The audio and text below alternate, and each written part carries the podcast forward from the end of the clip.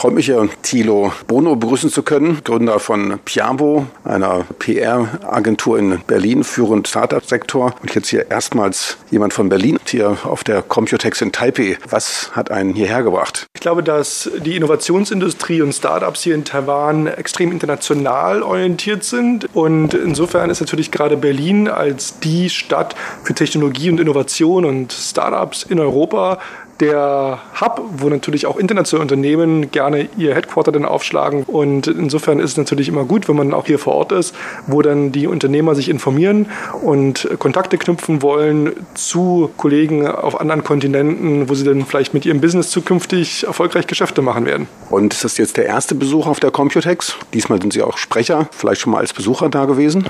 Ich war schon mehrfach in Taiwan. Wir sind ja auch mit Infinity Ventures in einem der Venture Capital Funds hier äh, investiert und engagieren uns schon für die Startup-Szene hier vor Ort.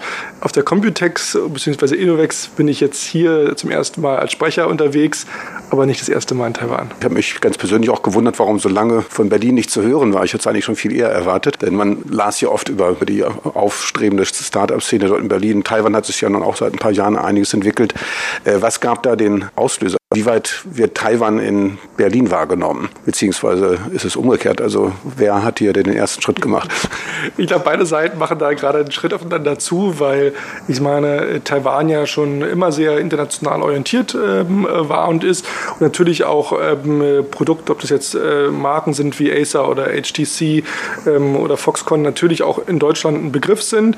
Und äh, mehr und mehr Startups äh, hier auch aus anderen Bereichen dort ähm, international sich orientieren. Und natürlich ist Deutschland, Österreich, Schweiz, der deutschsprachige Markt ähm, für jede internationale Company ähm, ein super spannender Markt, weil es natürlich ein großer, starker Wirtschaftsraum ist mit über 100 Millionen ähm, Menschen, das Herz von Europa.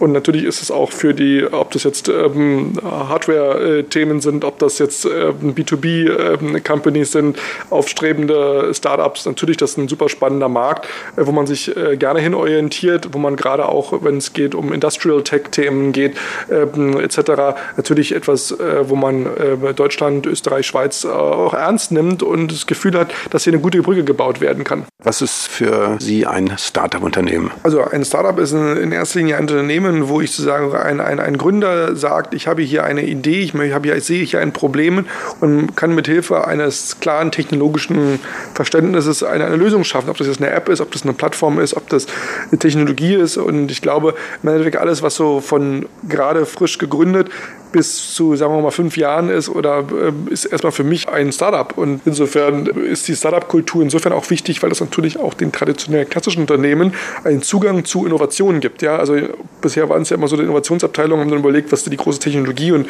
äh, bauen wir das jetzt selber und wie implementieren wir das? Heute haben ja viele große Corporates auch sogenannte CVC, Corporate Venture äh, Fonds, wo sie selber auch aktiv in Startups investieren oder Partnerschaften mit Startup eingehen, Startups eingehen, weil sie sagen oder selber auch schon gesehen haben, dass sozusagen sozusagen hier von links und rechts diese Schnellboote kommen und ihr Geschäft ähm, angreifen und sagen, bevor die uns hier kaputt machen und dann sozusagen, und selbst übrigens, by the way, auch die Tech-Unternehmen, also die Googles und Amazons und die großen Unternehmen, die es schon seit 20 Jahren oder was äh, 30 Jahren gibt, selbst die äh, werden ja mittlerweile wieder angegriffen, wo es dann schon wieder bessere Technologien und Erfindungen gibt und die ja auch dann wiederum Startups aufkaufen, weil sie sagen, oh Mensch, hat jemand eine Idee gehabt oder eine Technik, du haben wir noch gar nicht gedacht. Also die Startup-Kultur finde ich absolut faszinierend. Da hat sich ja Piabo auch von der Stunde Null drauf äh, fokussiert, zu sagen, was sind eigentlich die Unternehmen, die wirklich diese Zukunft voranbringen, die die Ambitionen haben, die Welt äh, zu verändern verändern. Und natürlich muss man auch sagen, dass oftmals die Hälfte von denen, die da an den Start gehen, auch nicht äh, über einen bestimmten Grad hinauskommen, weil man sagt, da hat es doch nicht den Markt gegeben, an den man vielleicht ursprünglich gedacht hat oder ähnliches.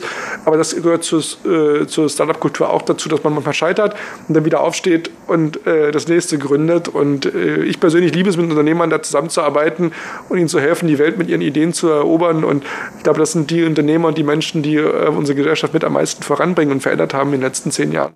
Vielleicht ein paar Worte zu Piabo.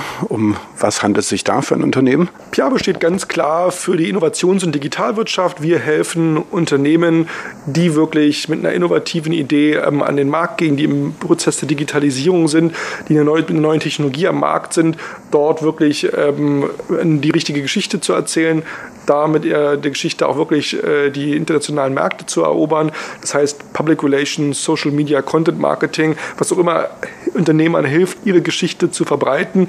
Weil wir natürlich sehen, dass, ähm, ob das jetzt hier in Taiwan ist oder auch in Deutschland, dass da viele Unternehmer sind, die mit tollen Ideen an den Markt gehen, aber im Vergleich zum Beispiel zu Amerika nicht so gut darin sind im Storytelling und nicht so gut darin sind, ihre Geschichte auch zu erzählen. Und da wollen wir unterstützen und dem die Sichtbarkeit äh, verschaffen, die sie äh, verdienen auf der einen Seite. Auf der anderen Seite haben diese neuen Technologien ja auch wirklich einen Impact auf unsere Gesellschaft. Wenn wir überlegen, dass wir jetzt nicht mehr ein Taxi per Telefon bestellen, sondern jetzt mit der, mit der Uber-App äh, holen, wenn wir überlegen, wie sich auch Arbeitsabläufe und Prozesse in, in Fabriken und in der, an der Arbeit nutzen, neue Software-Tools, die, die kommen, all das hat ja Impact ähm, und Einfluss auf unser Privatleben, aber auch auf unser berufliches Leben. Und da glaube ich, da braucht es Unternehmen wie Piabo, die das erklären und die diese Brücke auch äh, bauen hin äh, zur Gesellschaft, zu den Menschen. Und insofern haben wir da eine, natürlich eine, auf der einen Seite eine Verantwortung, auf der anderen Seite macht es aber auch unheimlich Spaß, ganz vorne dabei zu sein an den neuen Ideen, äh, die gerade entstehen und zu überlegen, wie können wir die Geschichte erzählen, dass die Menschen davon begeistert sind und keine Angst vor der Zukunft haben, sondern positiv in die Zukunft schauen. Gut, und ein bisschen konkreter, wie kann jetzt Piabo diesen Startups helfen? Gibt es da auch schon irgendwelche Erfolgsgeschichten? Ich nehme an.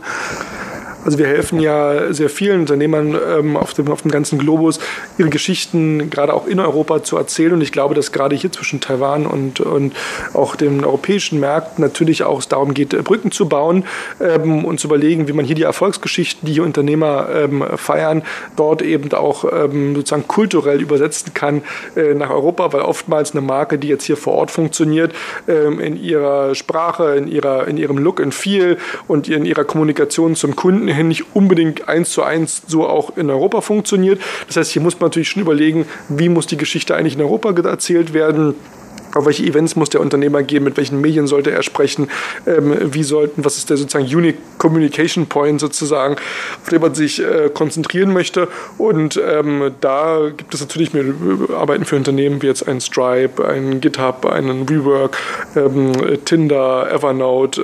Ähm, da gibt es viele äh, tolle Erfolgsgeschichten, wo wir internationale Unternehmen in Europa geholfen haben, hier ihre Marke und ihre Geschichte zu erzählen. Und äh, deswegen sind wir ja auch hier in, in, in äh, jetzt auf äh, Computex Innovex in, in, Taipei, um zu schauen, wie wir hier mit der Unternehmer-Community äh, gemeinsam connecten können und zu gucken können, was sozusagen die nächsten großen spannenden äh, Themen sind, die hier ähm, herkommen und wie wir helfen können, dem sozusagen die Aufmerksamkeit in Europa zu verschaffen, die sie verdient haben.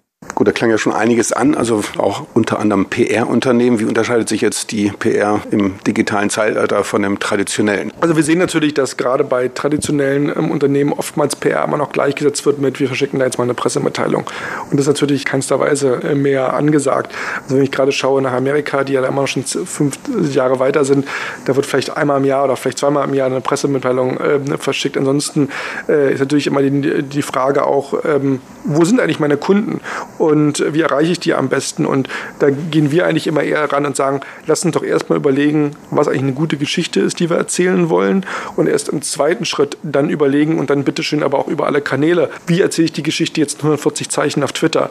Wie erzähle ich sie vielleicht in einer eher privaten Umfeld wie Facebook? Wie erzähle ich sie eher in einer bildintensiven Welt wie Instagram?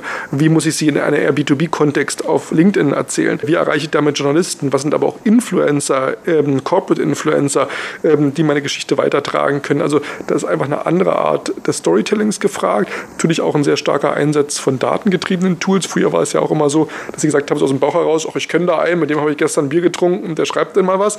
Sondern dass ich viel mehr datengetrieben mal schaue, wer sind denn eigentlich wirklich die Journalisten, die sich mit diesen Themen äh, befassen. Statt also Pray, äh, so, so, so Spray and Pray dass man wirklich ganz gezielt schaut, was sind denn eigentlich die Menschen, äh, die Influencer, die wirklich auch einen Einfluss haben auf unsere Industrie, auf ähm, den Bereich und wirklich mir helfen können, meine Geschichte zu erzählen in die richtigen Kanälen, zur richtigen Zielgruppe. Da hat sich in der PR extrem viel getan, was wirklich neue Modelle und, und, und, und kreatives und, und wirklich aktivierendes Storytelling angeht, weil natürlich auch die Unternehmen mittlerweile erkannt haben, dass PR nicht nur darum geht, irgendwie, dass der Chef morgens, wenn er die, die Zeitung aufmacht, da irgendwie was Tolles über sich liest, sondern dass natürlich das in so vielen Bereichen Einfluss hat auf potenzielle Investoren, die ich vielleicht für mein Unternehmen brauche, auf potenzielle Mitarbeiter. Wir sind ja gerade im Wettbewerb um die besten Köpfe und Talente. Ob das ähm, dabei ist, Sales-Zeiträume zu verkürzen, ob es darum geht, eben klassisch Kunden zu gewinnen, ähm, etc. Also da gibt es so viele Einflusspunkte, auf die PR-Kommunikation, ähm, gute Kommunikation Einfluss hat,